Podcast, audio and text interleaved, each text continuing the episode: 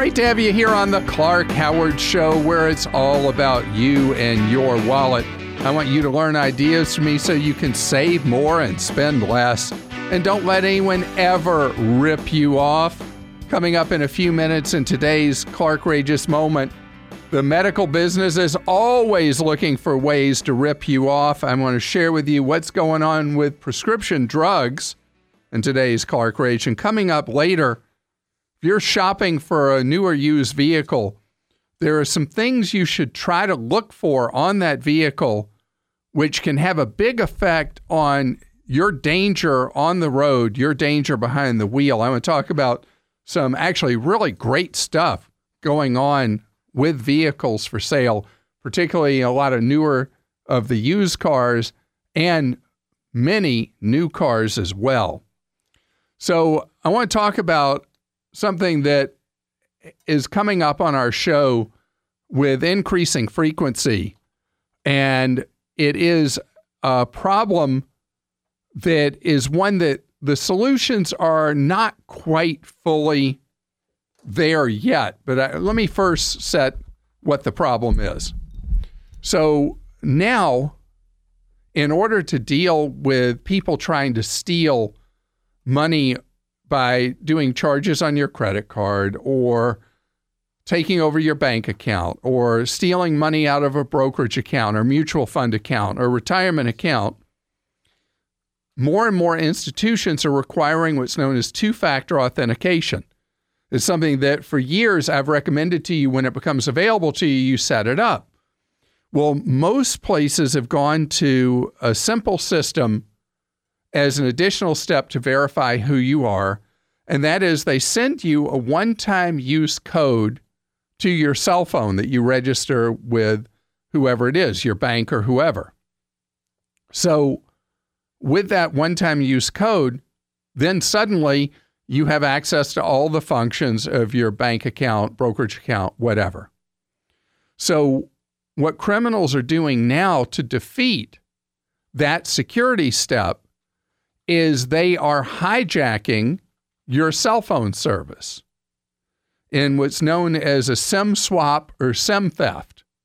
So they will uh, walk into a cell phone store with a fake ID with their picture but your name on it. And they will say that their cell phone was stolen or whatever story they tell. And they walk out with a SIM card for your number. And once they've done that, if they already have figured out through hacking how to get into your account, which is unfortunately easier than you might think, then what they do is the one time use code goes to them, not to you, because remember, they hijacked your service. You may go to use your phone and you think, oh, the network's down right now or whatever. And in minutes, they have initiated a wire transfer or some kind of transaction to steal money out of your account. And this is a fast growing fraud, a fast growing crime. Now, the four major cell phone carriers have all started initiatives where you can add a secret code to your account so that if somebody walked in with a fake ID pretending to be you, they, in theory, aren't going to know that secret code. And it would prevent them from being able to steal the cell phone service. And because this is such a fast growing crime, we are going to first, I want you to go ahead and set up that code with your cell phone carrier. Don't make it a code you use everywhere else. And second, we're going to check with all four major carriers to see if there are any other additional steps you can take or exactly how, with each of them, you would set up to have this secret code that would prevent somebody from SIM hijacking, SIM stealing, SIM swapping. All the terms are used when talking about this just so you know how to protect yourself from this. And really, the method of two factor authentication using a single use code that's texted to you is a way station to better methods of verifying identity, but it's the way station we've got right now. And criminals have found the vulnerability in it, and they're going to try to steal. The other way they do it is even more interesting, and that is they port your number out from your existing cell phone carrier to another carrier. That becomes even more complicated. And that's the second part that we're going to find out from the cell phone carriers. How do you deal with that and get your own service restored with the carrier you're with? Because you and I should not be in a situation where our lives are disrupted so much and somebody is trying to run off with our money. Phil is with us on the Clark Howard Show. Hi, Phil. Hi, Clark. My family is taking our first ever trip to the Grand Canyon this uh, coming Thanksgiving. We live in Orlando, so it's uh, quite a trek out there. And I've been watching airfares. Uh, we're planning on going there starting the Friday before um, Thanksgiving through the Sunday after Thanksgiving. And the big question I have is when should I really be looking at buying the airfares? Okay, so first of all, I would like it if you could shift your trip to the. You said you're going to go on Sunday to Sunday. Is that what you said, or Saturday to Sunday? Uh, Saturday to Sunday. So if you did Saturday to Saturday, you may see a lot lower fares.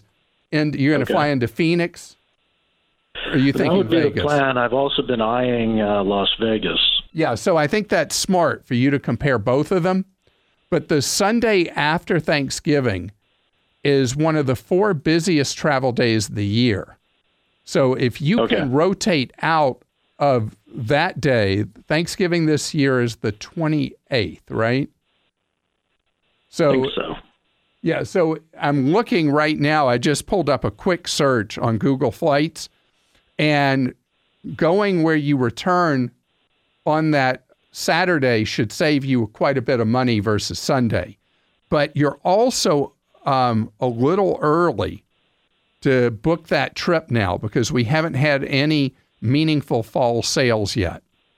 There was one recently that cut off just before your travel dates, but it would be to your advantage to wait a little bit and pull up. Have you have you seen how on Google Flights you can set up a fare alert that's sent to you anytime yeah. the fares drop? Yeah, I've been watching those. All right, set that up, but give up on that Sunday after Thanksgiving. Okay because going on that would be the first of December, I guess. Coming back on the first of December, you'd really have to hate your wallet. How far out should I really be looking? Uh, six weeks? Uh, no, longer. I would out? say uh, about the third week of August. Third week of August. Yeah, that's okay. when you should see the airlines. It could come a little earlier than that, but you should see fare sales that will cover the period of time up to December 15th. And there are only certain days that are a zillion dollars around Thanksgiving. And imagine this in most years, the four busiest travel days of the 365 are four days around Thanksgiving the Tuesday and Wednesday before, and the Sunday and Monday after. So, avoiding, wow. okay. in this case, you're picking one of those four days that creates misery for your money. And so you got to make sure you get out of that. And so, if you had any ability to go, let's say, a day earlier and come back a little earlier, I bet you'd get a lot cheaper fare. Just anything that gets you away from those peak, peak days would work. And be flexible about looking at both Vegas and Phoenix, as we talked about, because as you can expand the number of airports and expand your calendar, that's what will get you a better price. Aaron is with us on the Clark Howard Show. Hello, Aaron. Hey, Clark. How are you doing today? Great. Thank you, Aaron. You are a rare individual. yeah, we try to we try to save as much as we can, um, and you know, prepping for the future. So Um, you you max out your uh, retirement plan at work hundred percent. So you're putting in what is it, nineteen thousand dollars a year? Is that what the limit is now? Yes, sir, that's correct. Uh, Nineteen thousand for a four hundred one k. Wow. And uh, my wife, uh, she invests into a pension plan, which I don't think I don't really don't know if there's a max on it, but uh, we also uh, invest into a Roth, which we've had maxed out each of us. My goodness. So uh, you're going to be in really incredible financial shape when you decide to bag work. That's great. Well, you know, we can't do it every year, but we try to do it what years we can. Okay. well, I'm just really excited for you that you're able to So- put so much money aside. So my question is, um, if uh, for for a year, uh, again, we like to try to put back as much as we can, and we also so right now we're caught up for 2019, uh, and we'd like to go ahead and you know move forward and saving up for 2020. We can't invest anymore into our Roth for next year, but I would like to you know save up now to invest in 2020 um, my question is is can I put that money into like an index fund or something, you know, maybe in the low to no cost providers there. I wouldn't And, do that. uh, if the idea you're parking the money till you can put it into your Roths come January, is that really the idea? Well, I would probably pace it out. My my thought process behind it is is to kind of put some money back. All this, uh, the money that I would put here would all be eventually for long term savings, anyways. It wouldn't, you know, nothing within the next ten years or anything. So my idea is I can park it there. Um, if the market's down or market's up or whatever, it would ideally be similar effect to just basically transferring it from uh, that from that index to the Roth. All right. No one has ever proposed anything like you're proposing to me ever. The idea is that you would go into funds pretty much equivalent risk is what you would then put the money in next year into your Roth IRA. So you'd pick up some time investing this year, figuring time in the market's valuable. I Correct. uh, I get the, I get the idea, and it's very interesting. And again, nobody's ever mentioned that to me as a possibility. I think you keep it simpler. The money that you're parking that's then going to be invested should just Uh-huh. for these months go into a simple savings account with one of the online banks. You're not going to earn anything Okay. dramatic. You're going to earn a couple of percent on your money, but you're also not going to have to worry about downside risk in the short term or tax issues because if you if the index funds do well, you won't have qualified for long-term capital gains. So you'll be subject to Correct. higher ordinary income tax. So for that reason, I think the beauty is that you're living on substantially less than what you make. You're getting money together so that you can use it in the near future to invest in tax qualified retirement accounts, including Roths that are tax free and what you have in them. So just open an online account. You'll you'll earn that max about two and a half percent. You don't have to break a sweat to earn two percent. Just put the money there, and then when the clock turns to 2020, you just turn right around and start putting the money right into your Roths. So I I think that's um, an interesting concept you have, but I don't think it's worth it to have money put away just for months in what would really be a temporary holding pen. Today's Clark Rageous moment is something that is so frustrating to me. You know, I'm a big believer that what makes capitalism work is what's known as transparency, where you know what something's going to cost you. You have the ability to comparison shop. And I've long believed that one of the real failures of the medical industry in the United States is that everybody is hostile to what's known as price transparency, where you know before you seek a service what it's going to cost you. And there are a lot of people who believe if we're going to get down our healthcare costs in the country, which is what we got to be about, spending more than double um, our national wealth of any other country, any other developed country, that we've got to get to where you and I, as consumers, can make informed decisions as to the cost. It's always hard for anything we purchase to be able to tell the quality difference, but cost we should be able to do. Well, there's a, a new rule that's been proposed that would force drug manufacturers, when they run those ultra upbeat commercials on TV showing everybody smiling and having the greatest life ever, and all they need to do is take that drug and it's going to solve whatever condition they have, that they have to tell you what that drug costs within the commercial. Pretty simple thing. Well, several drug makers have now filed suit to try to block them having to tell you the cost. I mean, that's reprehensible. What the drug manufacturers and their cynical selves don't realize is there's a lot of people in the country who want to do price controls or price fixing, you know, where the where instead of the market setting prices, the government would control the price of drugs. And it's very popular in polling. But my belief is you'd end up eliminating most innovation in the breakthroughs in medicine that we have now if we did have tight price controls. All I want is for you to have the information. And the drug makers don't even want you to have that to be able to decide whether a drug, no matter how happy the people are in the commercial, is one you can afford. Great to have you here on the Clark Howard Show, where it's all about you and your wallet. I want you to learn ideas from me so you can keep more of what you make.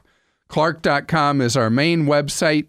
ClarkDeals.com, that's where you go to get all the latest bargains as we shop for deals for you around the clock. So I have an unusual privilege in that, I guess it's a privilege. I travel a lot for work and then I get to take some wonderful vacations. And so I'm in rental cars frequently, probably rent about 30 cars a year in a typical year.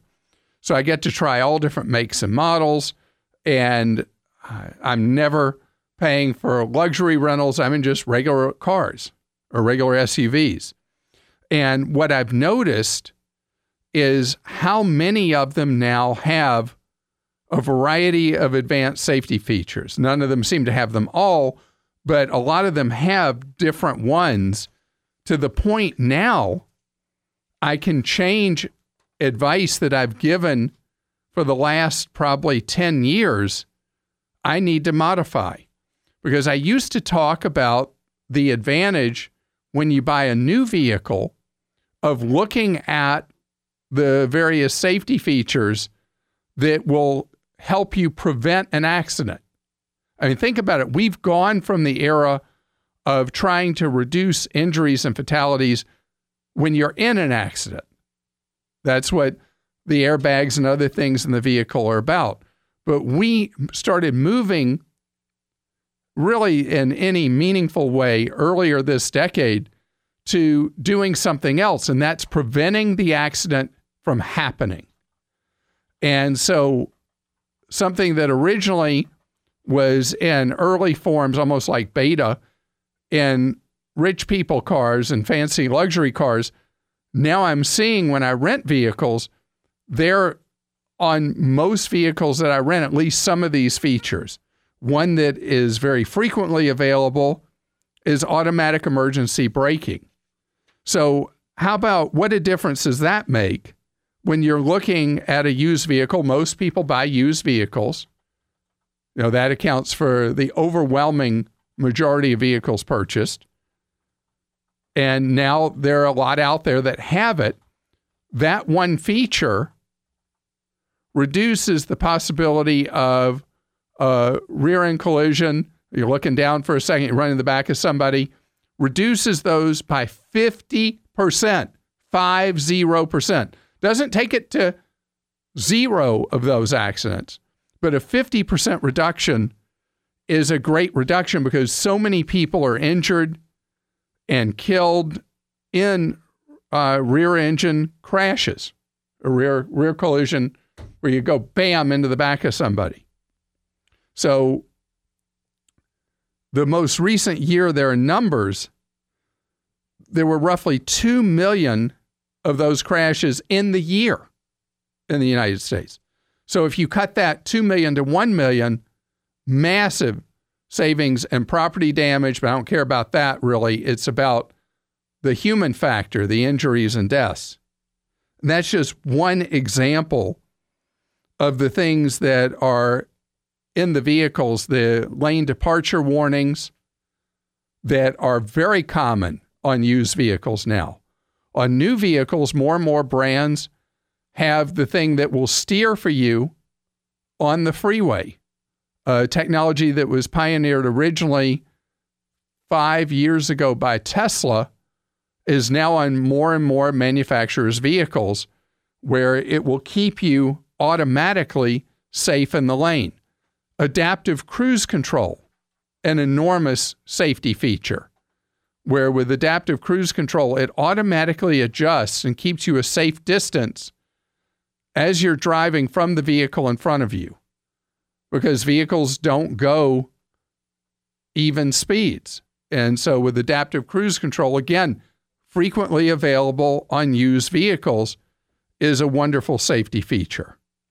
And when you're changing lanes, you know, the blind spot thing, several brands have the thing that when you turn on your blinker, it will flash a, a view on the dash of traffic in your blind spot. And then you'll know whether it's really okay to go. Other vehicles have a less sophisticated thing that will do a, a beep or a buzzer, something that was first offered, I think, about 10 years ago by Mercedes. And so when you hit the turn signal and you start to go over another lane, the vehicle knows whether there's another vehicle in that lane that you're maybe not seeing, and it will buzz at you to not go over into that lane. All these things are well short of fully autonomous driving, but they're available today and they're almost like a throw in on any used vehicle you buy that has these systems. If you like to buy new vehicles, sometimes automakers will require that you buy a particular quote unquote package in order to get all the safety features.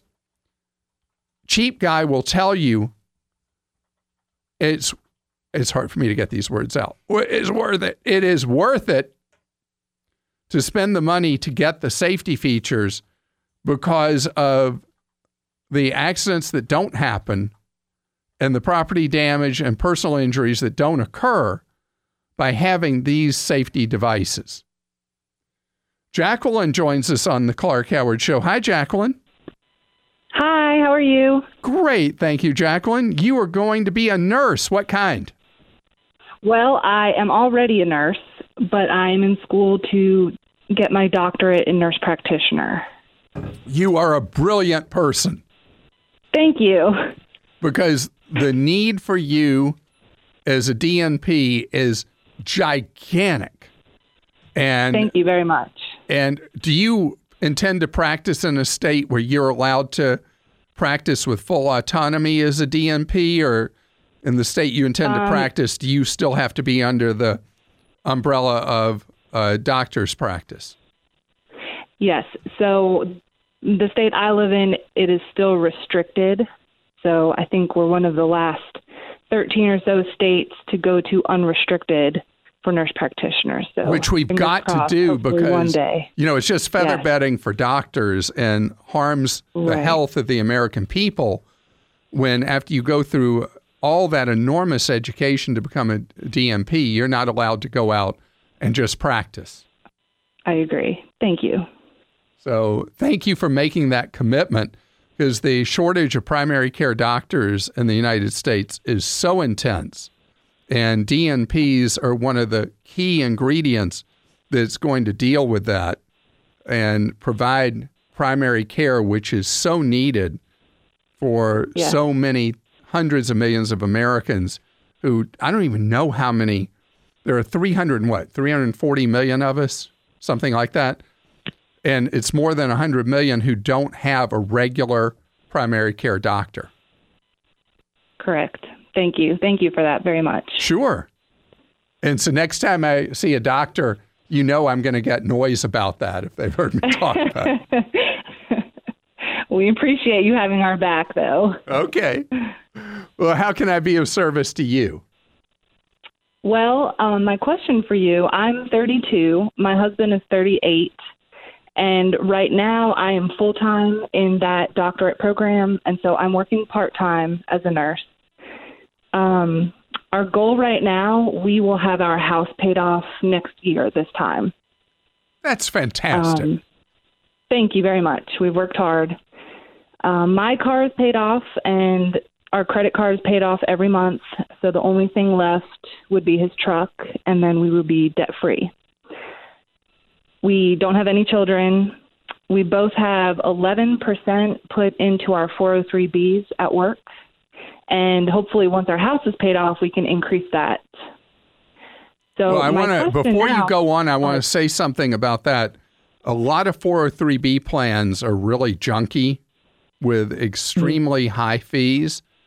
So, rather than increasing your contributions to 403Bs, I'd like for you each to set up your own Roth IRA that you can do with okay. a low cost provider and just stash money beyond what you're doing right now into the Roth IRA till you max it.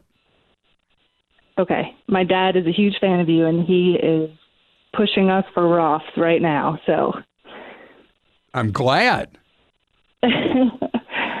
um okay, so I have when I come out of school, I will come out debt free. I have the money for it. Wow. Um, I have just applied for it's it's called a forgivable education loans for service, a FFELS.